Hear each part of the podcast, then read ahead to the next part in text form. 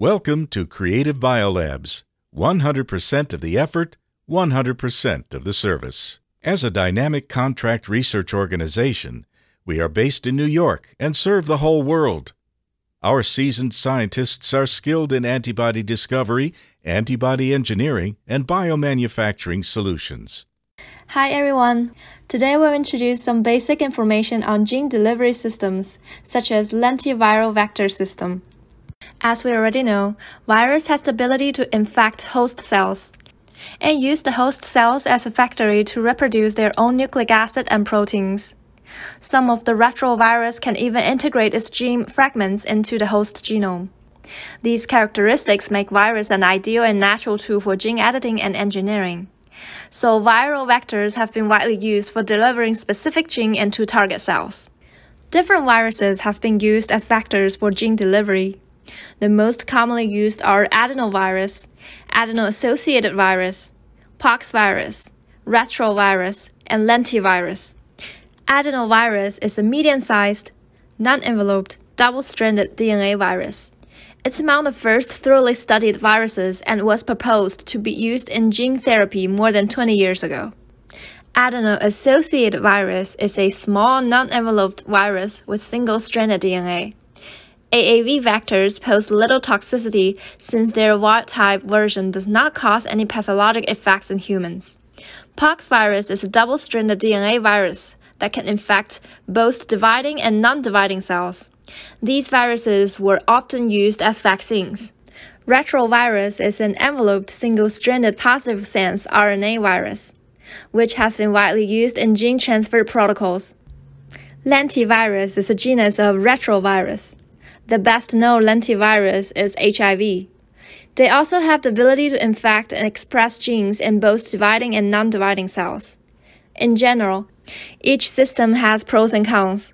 We need to choose the most appropriate system to optimize our gene delivery results. This table summarizes and lists some of the basic parameters of the five popular viral vector systems mentioned above. Retroviral and lentiviral vectors are two of the most commonly used viral vector systems for T-cell engineering, since they can stably integrate target genes into a host genome and have relatively large gene insert size. Compared to the retroviral vector, lentiviral vector has been regarded as a better choice for TCR gene editing, not only because of the almost lifelong transgene expression time and loaded gene length as large as 9 kb, but also the ability to infect both dividing and non-dividing cells. They broad tissue tropism and lower immunogenicity. What's more, T cell is a natural host to lentivirus to have a high transfection efficiency. Thus, lentiviral vector has been one of the best choices as tools for T cell receptor engineering. Here's the structure and genome of lentivirus.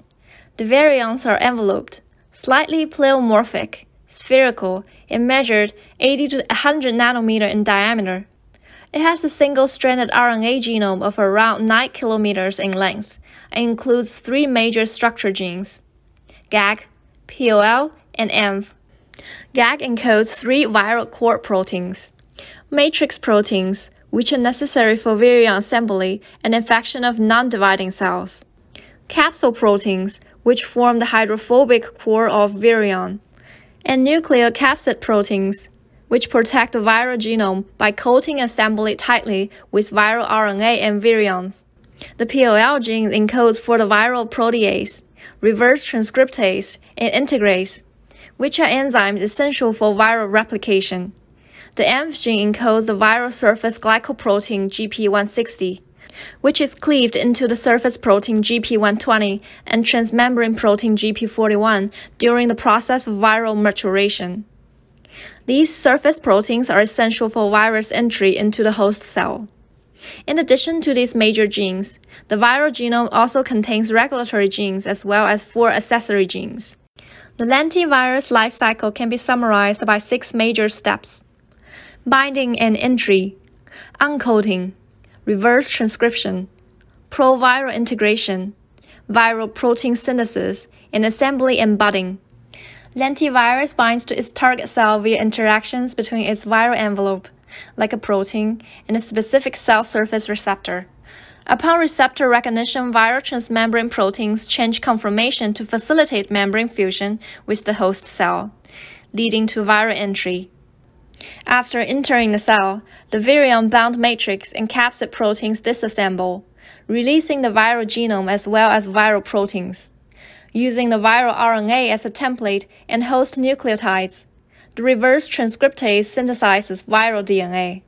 The proviral DNA is then imported into the nucleus and integrated into the host genome via the action of viral integrase. Following the integration of proviral DNA, the LTR at the 5' end of the viral genome acts as a combined enhancer and promoter, enabling the host cell's RNA polymerase II to begin transcription of the viral genome. In the final stage, the exploited viral genome and proteins are assembled at the plasma membrane and released from the host cell. Now we understand the lentivirus structure and life cycle, but still don't know how the lentiviral vector system works. For the consideration of biosafety risks, the viral genome is split into three separate plasmids. A packaging plasmid, an ENV plasmid encoding the viral glycoprotein, and a transfer vector containing essential genome construct. The packaging plasmid expresses GAG PLL under the control of a CMV promoter, all of which are required for vector packaging. The genomic components encoding viral accessory proteins are removed.